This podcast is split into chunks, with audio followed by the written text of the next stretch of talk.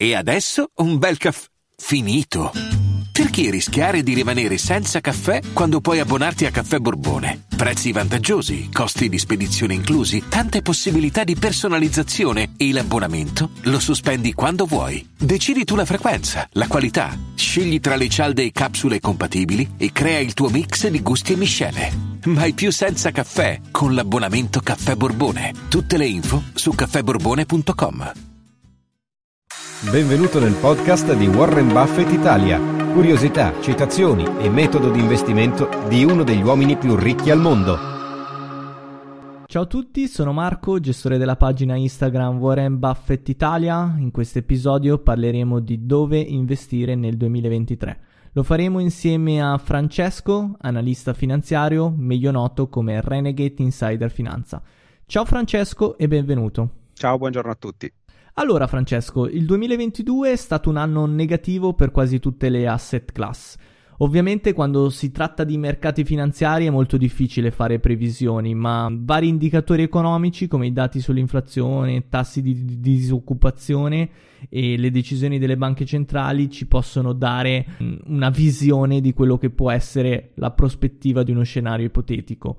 Eh, detto ciò, prima di iniziare a fare una previsione di come sarà questo 2023, possiamo fare un piccolo riassunto di cosa è successo nel 2022, come si sono mosse le varie asset class e lo scenario economico che si è delineato.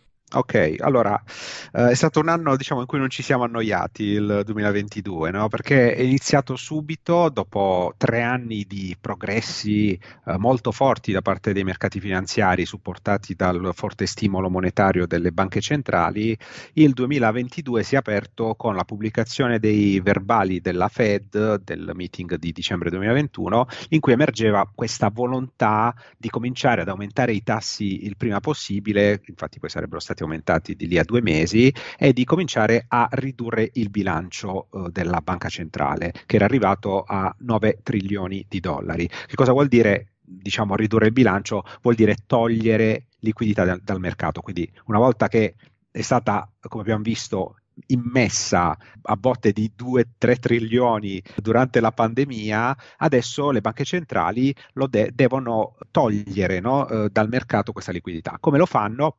Hanno acquistato eh, obbligazioni sostanzialmente e mutui durante la pandemia per supportare, quindi rendere i tassi eh, più bassi e quindi stimolare l'economia a rimbalzare eh, immediatamente dopo il blocco pandemico, adesso questi bond che hanno comprato che vanno a scadenza, eh, la, banca li, eh, la banca centrale li riceve, quindi vengono ripagati e una volta che riceve questa liquidità, anziché reinvestirla, eh, la cancella, quindi la cancella dal sistema. Quindi ogni più passa il tempo, mese dopo mese, eh, più vediamo le banche centrali, soprattutto la Fed, eh, togliere dal mercato 90 miliardi di liquidità al mese. Questo ovviamente si riflette in una contrazione, se vogliamo, eh, delle quotazioni tanto dei bond che delle, degli asset a maggior rischio, quindi delle azioni. Eh, quindi è inevitabile dire che se questo uh, processo uh, delle banche centrali di uh, stretta monetaria, tecnicamente parlando, continua,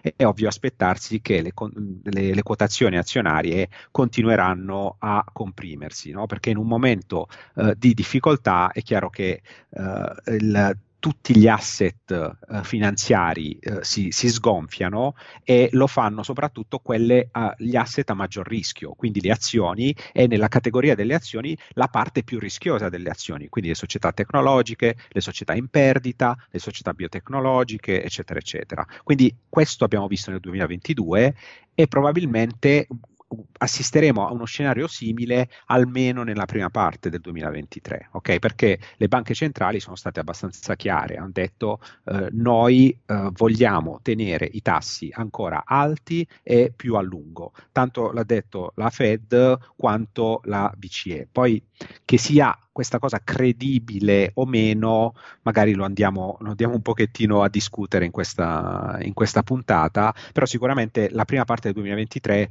avrà questo leitmotiv, quindi si andrà verso una, uh, ancora una stretta monetaria, cioè la banca centrale, la Fed, ha chiarito che c'è troppo ottimismo ancora nel mercato, il mercato del lavoro è ancora forte, questo ci fa capire che loro possono ancora spingere per uh, distruggere domanda uh, da parte dei consumatori e da parte delle imprese e come la distruggeranno togliendo liquidità dal mercato e aumentando i tassi. Quindi il 2023 sarà un anno ancora di recessione. Dobbiamo distinguere il diciamo, quello che riguarda il, l'andamento delle azioni e degli asset finanziari uh, su due dimensioni. Un ciclo che si chiama ciclo monetario, che è quello che fanno le banche centrali, e un ciclo economico, cioè la crescita dell'economia barra crescita degli utili. Okay? Queste sono le nostre due dimensioni che stanno sull'asse delle ordinate e delle ascisse. Ora, il, per esempio, durante la pandemia abbiamo avuto un ciclo economico negativo, perché ovviamente gli utili si sono calati, ma un ciclo monetario molto forte, perché le banche centrali hanno messo tanta liquidità nel sistema e questo ha favorito l'esplosione degli asset finanziari nel 2020, soprattutto di quelli a maggior rischio. Poi dopo nel 2021 le banche centrali hanno iniziato a rallentare il loro uh, stimolo monetario, hanno fatto capire che avrebbero uh, tolto liquidità o alzato i tassi, quindi in quel momento lì è venuta meno la spinta del ciclo monetario, ma è venuta in più il rimbalzo economico, quindi la spinta del ciclo uh, economico. Nel 2022 ci troviamo ad avere una zavorra del ciclo monetario, perché le banche centrali continueranno a ad aumentare i tassi e a togliere liquidità dal mercato e abbiamo un, una zavorra dal ciclo economico perché gli utili con l'arrivo della recessione arriveranno, eh, diciamo, probabilmente caleranno. Ecco. Eh, quindi diciamo è lecito aspettarsi che il 2023 sarà un anno ancora abbastanza difficile. Io lo dividerei in due parti. Eh, una prima parte in cui c'è ancora non c'è ancora una recessione, quindi il ciclo economico è ancora positivo e si vede ancora una crescita degli utili, ripeto, soprattutto nella, prime, nei primi due trimestri uh, del 2023. D'altro canto abbiamo una Fed e la Banca Centrale Europea che saranno abbastanza pessimisti, no? perché devono spingere l'inflazione a ribasso, quindi devono far capire a tutti gli operatori economici, quindi i consumatori così come le imprese, che i tassi rimarranno alti, quindi non cominciate a spendere soldi, non cominciate a prendere prestiti eh, così facilmente perché i tassi saliranno e questo vi, eh, spin- vi zavorerà perché pagherete più interessi. Quindi l- diciamo la, la, comunicazione a cui assus- assisteremo in questi mesi sarà di distruzione eh, della domanda. Eh, al momento la comunicazione delle banche centrali, soprattutto della Fed, è quella di tenere i tassi più alti più a lungo. Uh, diciamo, se tu guardi il verbale del, dell'ultimo meeting della Fed, uh, si dice che i tassi sono previsti tra il 5 e il 5,25%, probabilmente addirittura 5,50%. Uh, il mercato al momento sconta tassi sotto il 5%. Se tu guardi la curva dei future, siamo ancora al 4,9%. Questo vuol dire che Uh, se è vero quello che le banche centrali ci dicono e se è vero che la forza economica degli Stati Uniti è ancora uh, abbastanza resiliente, come stiamo vedendo, uh, è probabile che i tassi effettivamente rimarranno, andranno verso quella, quel, quell'obiettivo lì. se i tassi salgono, chiaramente scendono le quotazioni azionarie. Okay? Quindi nella prima parte del, dell'anno vedremo una debolezza delle azioni, vedremo una debolezza delle obbligazioni, uh, diciamo debolezza uh, un po' minore, però sicuramente ancora una fase di debolezza delle obbligazioni a lunga scadenza e poi uh, vedremo un rafforzamento ancora del dollaro. Poi quando arriverà, quindi seconda parte dell'anno, arriverà la recessione, quindi le prime trimestrali che saranno magari positive sopra le attese, però con outlook negativi, quindi si inizierà a dire attenzione perché prevediamo un calo degli utili di tot entro fine anno, attenzione perché abbiamo uh, la, la, Fed ci impedisce di fare investimenti importanti perché uh, costa tanto prendere del debito, è chiaro che questo si rifletterà su un calo degli utili verso la fine dell'anno. In quel momento lì che cosa succede? Uh, succede che uh, il mercato comincerà a scontare una Fed più uh, colomba, no? perché se l'economia rallenta, la Fed deve ricominciare il suo ciclo, quindi dovrà ristimolare uh, l'economia uh, almeno riducendo un pochettino i tassi, quindi magari dal 5,25-5,25 magari scendere al 4,75 o dal, al 4,5-4,75 e questo ovviamente uh, andrà a ridurre il tasso di sconto e dovrebbe aumentare il, le quotazioni uh, degli asset finanziari. Uh, tenete conto che se scende il tasso di sconto c'è una relazione uh, inversa rispetto agli asset finanziari, gli asset finanziari si gonfiano. Okay? Qual è il problema principale? È che quando arriva una recessione, scusate se scendo nel tecnico, ma è importante questo, questo passaggio, quando arriva una recessione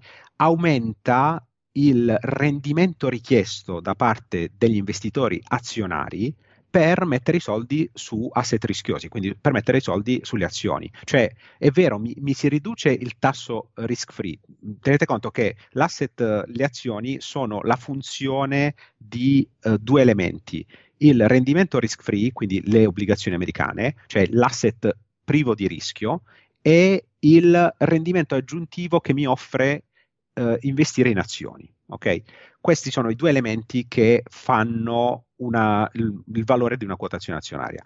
Se i tassi iniziano a scendere o le, le aspettative eh, da parte del mercato eh, che ci sia una recessione spingono a ribasso il tasso risk free, sarà compensato dal fatto che gli investitori vorranno un rendimento maggiore per scegliere le azioni anziché le obbligazioni, che sono a rischio zero o a rischio minore. E questo effetto combinato risulterà probabilmente non in una riduzione dei tassi per le azioni. Quindi le azioni rimarranno ancora deboli anche nella seconda parte dell'anno, assieme al fatto che Uh, gli utili caleranno. Quindi secondo me il 2023 sarà negativo tanto nella prima parte quanto nella seconda parte per le azioni. Nonostante un abbassamento dei tassi, giusto? I'm Sandra and I'm just the professional your small business was looking for. But you didn't hire me because you didn't use LinkedIn Jobs. LinkedIn has professionals you can't find anywhere else, including those who aren't actively looking for a new job but might be open to the perfect role, like me. In a given month, over 70% of LinkedIn users don't visit other leading job sites. So if you're not looking on LinkedIn, you'll miss out on great candidates like Sandra. Start hiring professionals like a professional. Post your free job on linkedin.com/achieve today. Sì, perché da un lato i tassi quindi la parte della Fed, la parte diciamo dei, dei tassi risk free scende, però dall'altro sale la parte del market risk premium o l'equity risk premium, cioè da la, dall'altro lato gli azionisti, cioè gli investitori, diranno ma perché devo investire in azioni che sono a maggior rischio in una recessione se posso scegliere le obbligazioni che sono più safe, no? E questo, questo sarà la, la, la, cosa che, diciamo, eh, modificherà diciamo, l'asset allocation del 2023, cioè nella seconda parte del 2023 le obbligazioni diventeranno interessanti rispetto alle azioni. Quindi okay? diciamo il 2023 sarà negativo per l'azionario. Sicuramente, cioè secondo me eh, adesso sai se tu guardi un pochettino le, gli outlook del, del, consensus degli analisti si parla di 4200 di target price per il 2023 eh, sul, sull'S&P 500 e il mio target price è un pochettino più basso direi perché mi aspetto ancora un calo eh, per il 2023. Non ci siamo ancora, ecco, ripeto, perché come ti dicevo eh, il le azioni sono funzione di un ciclo monetario e di un ciclo economico. In questo momento i pianeti si stanno allineando verso una negatività sia di uno che dell'altro e quindi il 2023 sarà ancora un pochettino difficile per le azioni. Sulle obbligazioni invece sono abbastanza ottimista perché al netto di questo impatto iniziale che ci sarà nella prima parte dell'anno su un'ulteriore eh, stretta monetaria della Fed, ormai siamo vicini al picco, quindi difficile che le, le obbligazioni si svalutino ancora tanto però nel momento in cui si inizia a sentire odore di recessione, eh, quindi magari mm, non so se primo trimestre, secondo trimestre barra terzo trimestre del 2023, allora lì le obbligazioni torneranno ad essere un bene rifugio in qualche modo, quindi eh, torneranno ad apprezzarsi sull'attesa che i tassi scendono. Ripeto, c'è una relazione inversa tra tassi che scendono e prezzi delle obbligazioni che salgono. Quindi le obbligazioni, secondo me, nel 2023, soprattutto nella seconda parte, potrebbero diventare molto interessanti. Quali obbligazioni? Probabilmente le obbligazioni che sono a duration più elevata, cioè che hanno una uh, vita residua molto elevata perché sono generalmente quelle più sensibili all'andamento dei tassi di interesse. Mentre cosa succederà all'oro e alle materie prime? Allora, secondo me uh, l'oro sarà un, altro, sarà un anno uh, positivo per, il, per, l'oro. Vedo adesso un po' troppo ottimismo, nel senso che le quotazioni sono salite. Uh, sulle notizie che molte banche centrali, soprattutto dei paesi emergenti, stanno ricorrendo all'acquisto importante dell'oro. Uh, di solito, sai, quando si preannuncia un periodo di difficoltà economica, le banche centrali corrono a riparo per preservare il loro il valore uh, della valuta e corrono a comprare asset rifugio. Che, che cosa comprano? Generalmente uh, comprano treasury americani, quindi dollari, uh, comprano franchi svizzeri e comprano oro. Okay? in questo momento qui molte banche centrali non stanno comprando oro, ma eh, scusami, non stanno comprando uh, treasury americani, non stanno comprando dollari, stanno comprando oro.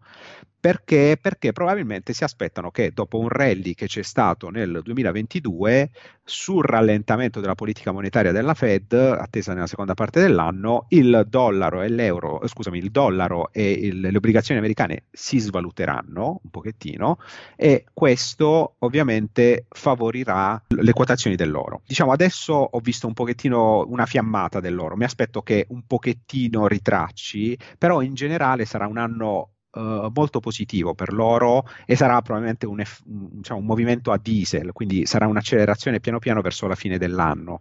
Uh, questo perché? Perché uh, se i rendimenti delle obbligazioni americane, quindi un asset rifugio, vanno a scendere nei prossimi mesi a livello reale, intendo, quindi al netto dell'inflazione, tieni conto che adesso più o meno il rendimento reale eh, di un'obbligazione americana a rischio zero è dell'1%, quindi tolta l'inflazione di medio-lungo periodo, un'obbligazione, un treasury americano uh, a 10 anni ti rende circa l'1%. Okay?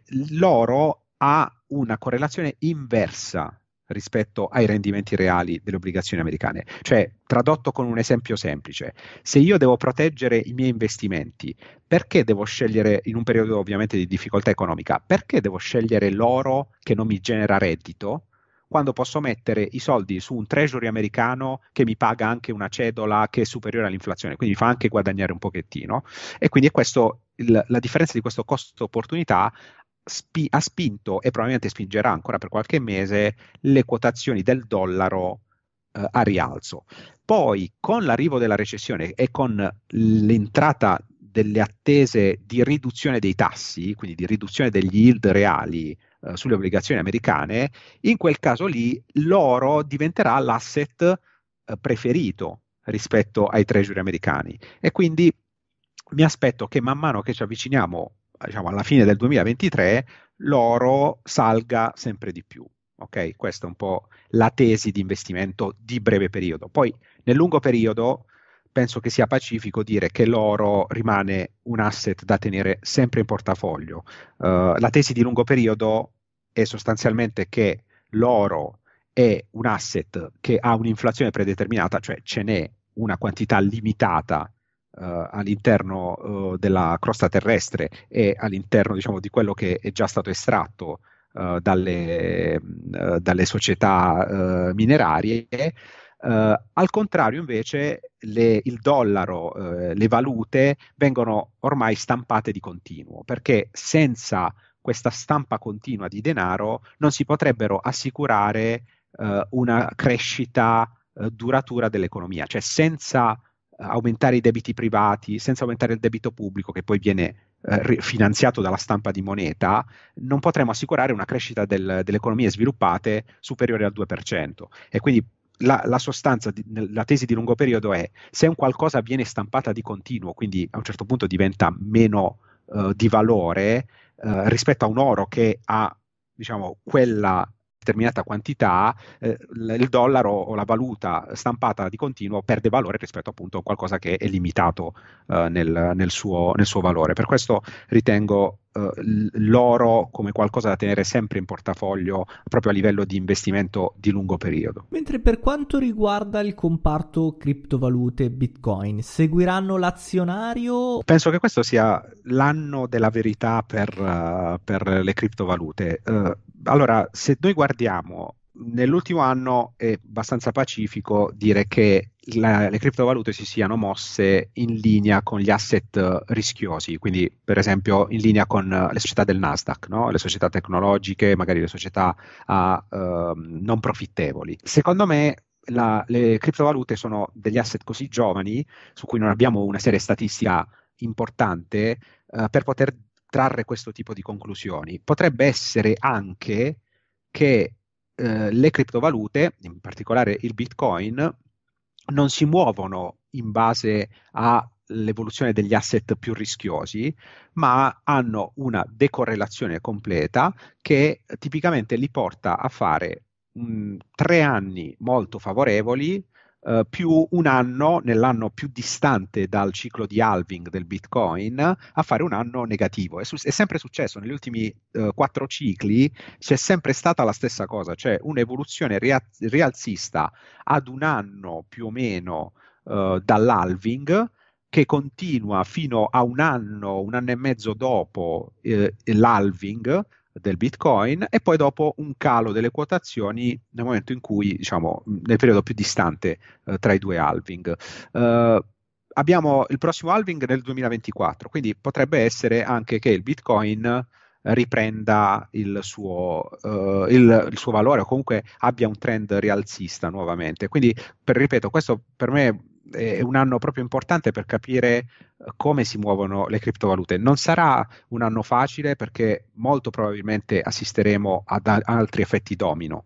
Uh, probabilmente vedremo altri exchange uh, avere problemi di liquidità, uh, vedremo molta sfiducia nel settore, soprattutto all'inizio con il Varie, uh, i vari depositi che vengono ritirati, depositi che vengono bloccati a manco di liquidità anche per le banche che finanziano questi, questi exchange, come è stato il recente caso di Silvergate. Quindi uh, sicuramente non sarà un anno facile, sarà un anno molto volatile, ma ormai sulle criptovalute siamo abbastanza abituati, però potrebbe essere un anno sorprendente, cioè uh, tutti secondo me danno troppo per scontato che il Bitcoin sia legato agli asset di rischio, quando in realtà se tu guardi l'andamento degli ultimi 15 anni non c'è mai stata una correlazione così forte con gli asset di rischio, quindi aspetterei a prendere delle, delle posizioni. Potrebbe essere che se invece uh, il, il Bitcoin è molto più simile all'andamento dell'oro, potrebbe essere che il Bitcoin riprenda uh, un po' di valore nel momento in cui, come dicevo, anche l'oro riprenderà valore nella seconda parte dell'anno uh, sul rallentamento economico per la recessione, sul taglio dei tassi della Fed. Uh, quindi vediamo un pochettino. Non, uh, mi, mi, è, mi, è, un po' difficile esprimere un'opinione forte, però se a un certo punto uh, diciamo non sono fortemente negativo, probabilmente sulla prima parte dell'anno uh, penso ci sarà ancora un momento di debolezza, però non sono così convinto che nella seconda parte il Bitcoin possa soffrire.